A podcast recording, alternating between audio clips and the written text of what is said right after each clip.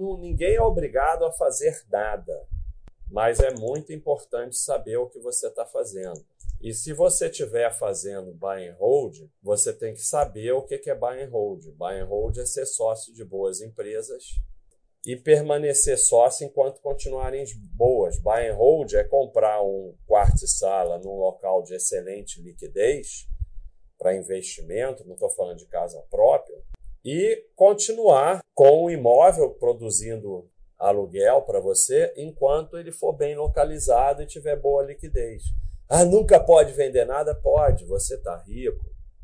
Ah, vou vender aqui umas ações e vou passar um mês na Europa. Tá bom, para isso que você juntou dinheiro. E não precisa ser, pessoal, é muito importante ter bom senso. Não precisa ser um eu vou juntar dinheiro a minha vida toda e não vou fazer nada. Um belo dia eu fiquei rico, agora vou começar. Não. O fato de você ter reserva, o fato de você poupar, te permite aproveitar a vida de tempo em tempo.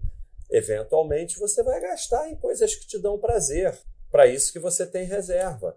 Agora, você não precisa gastar o principal. Você gasta a renda, parte da renda. Ah, você tem que reaplicar a renda para você ter alguma coisa. Claro, se você não reaplicar a renda, você nunca vai ter nada.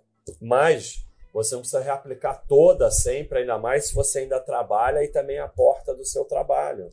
Eventualmente você pode gastar um pouco em alguma coisa. Para isso que você poupa, para ter uma vida boa.